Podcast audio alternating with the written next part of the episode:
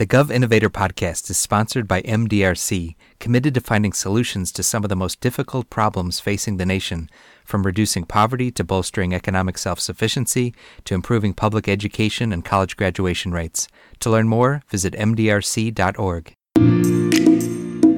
Welcome to the podcast. I'm Andy Feldman. Our focus today is two programs that take a holistic approach to supporting low income and first generation students to succeed in college and have been found to produce important effects. My guests are education experts Lindsay Page and Mike Weiss.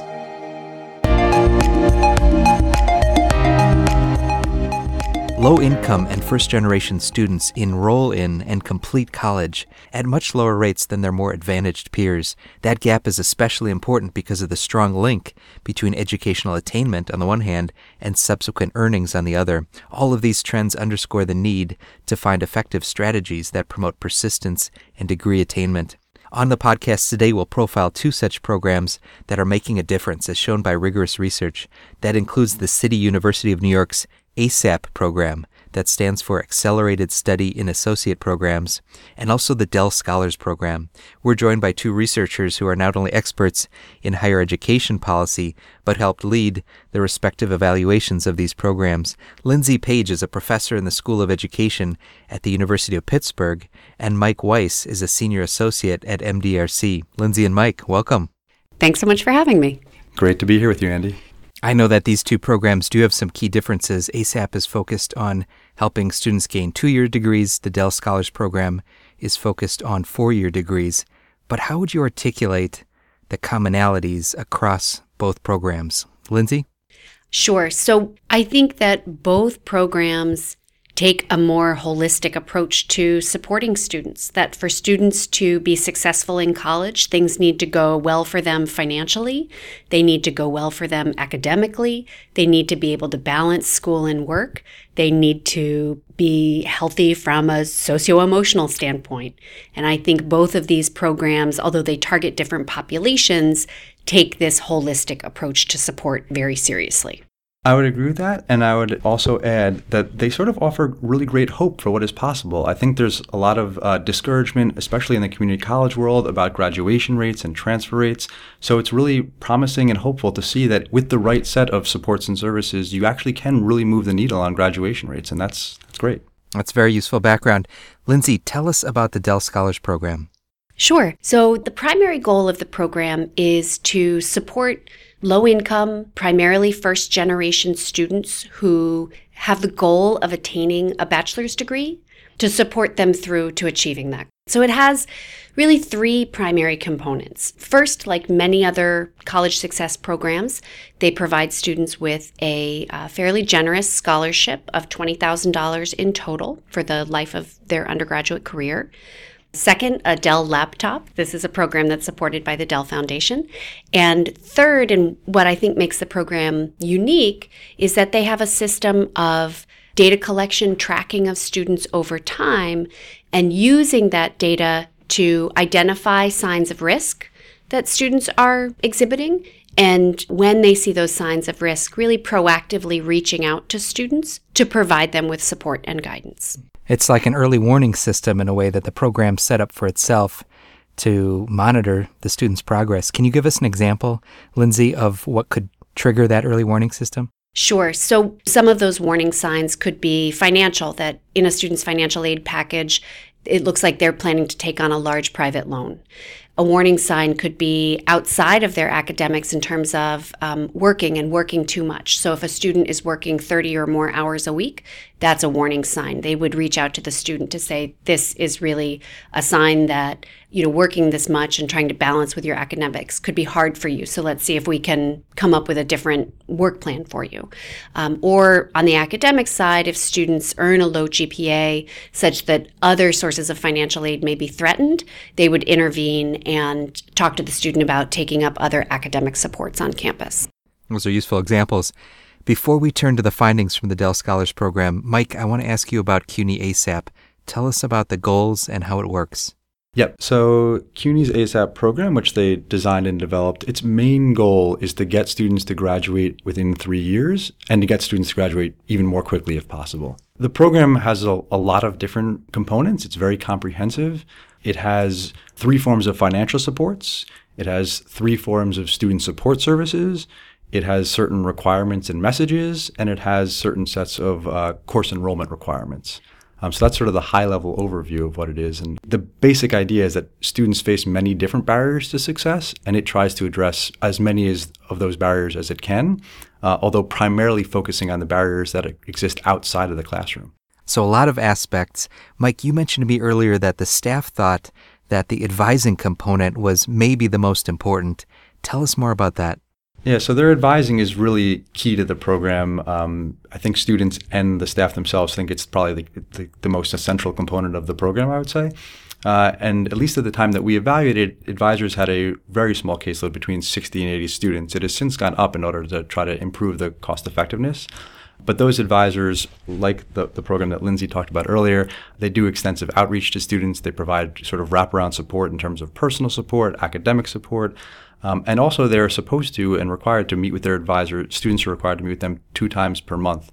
And that is linked to one of the financial supports, which I think probably is an important reason uh, to encourage students to actually participate in that program component. I think a lot of programs uh, use advising but but sometimes the students who need it the most don't show up. So I think at a starting point, having this financial incentive to get people to use that advising is probably key. Uh, students report that once they start going, they enjoy it and then they're happy to continue going. But I think as a way to get students in the door, that's pretty important. And listeners may be interested to know what that financial incentive is. It's a Metro card for public transportation. If you've ever lived in New York City, you know that's a valuable incentive. So, Lindsay, turning back to the Dell Scholars Program, tell us about the methodology that you and your co authors used to examine the effect of the program? Sure. So, methodologically, when we were learning about the program, uh, they described to us their their process for selecting Dell scholars, and what we realized was that it presented an opportunity to do a very clean regression discontinuity study. They score applicants on a host of different dimensions. They collapse all of those different dimensions into a single score, and then they essentially select uh, the students with the top 300 scores. And so, the first thing that we did in our study was say we can really compare the 300th student who just made it in to the 301st student who just missed the mark, um, but it is a very similar student otherwise. And so the first thing that we did was we compared students right on that margin in order to estimate impacts of the program. Okay, so there was a cutoff score. You could compare people who were just above and below that cutoff score. One group was enrolled, the other wasn't. Tell us about the findings. Uh, we're able to track students um, over a six year period, essentially. And what we find right at that margin is that the program has a very large impact what's interesting, not really in the early years of college, not on college access, not on early college persistence, but by the time we look into the third year of college, there are really large differences between the Dell scholars and their counterparts on whether they're persisting later into college, and especially if they're uh, uh, on whether they are earning their bachelor's degree in either four or six years. There was a second piece to our study where we um, used more of a matching and differences and differences strategy. What it allowed us to do was to separately estimate impacts for Dell scholars who enrolled in what we would consider highly selective schools, highly selective four year institutions, versus less selective four year institutions. And what we found uh, was that impacts were relatively larger in those less selective settings where graduation rates are lower and where the institutions may have less robust systems of support for students. Mm-hmm. And that fits with the idea that the early warning system that you described earlier would be more valuable in an institution with fewer resources. Mike, turning back to you, tell us about the evaluation of CUNY ASAP. This is a randomized trial. Yeah, that's correct. This study was a randomized controlled trial conducted at three of CUNY's community colleges that operate the program, and it involved two cohorts of students uh, at, at these three colleges, and there was about 900 students in the study. And tell us about the new findings. Yeah, so at three years, the estimated graduation impact was 18 percentage points, as big as I think I know of in a study in higher education of a college completion program. Uh, by six years, the effect is still large and positive at 10 percentage points, so it's dropped a little bit, suggesting some control group catch up. Um, and it also tells us, I think, that some students were graduating more quickly because of this program. I want to briefly discuss costs before we wrap up. Lindsay, I know that you all have done a back of the envelope preliminary cost benefit analysis of the Dell Scholars Program, and it does look like there are positive returns in the long run. Mike, I know for the ASAP program, there is a more detailed cost analysis with it. Um, in particular, MDRC has done a cost effectiveness analysis, others have done a cost benefit analysis. Tell us what we know about ASAP and costs. So at the time that we evaluated the program, the cost, the additional cost of CUNY's ASAP program was around $4,600 per student per year, and they ser- offer these services for three years, so it's fairly expensive. They have since, in part due to economies of scale and slight changes in the program, reduced that cost to being more in the range of I think $3,500. And this is uh, a big improvement.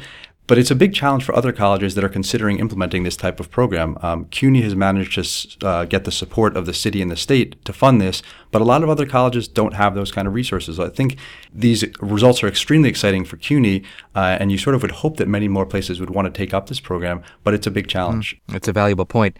Significant costs, also big impact. It's a trade off. Yep, has a very big impact. And excitingly for us, partnering with CUNY, MDRC um, has been working with three colleges in Ohio who are replicating these efforts to try to use the same program model. And the early results there look similarly promising as in CUNY. And that replication is in three colleges in Ohio. Lindsay and Mike, thank you for sharing with us two important studies in higher education policy. Thank you. Thanks so much. much.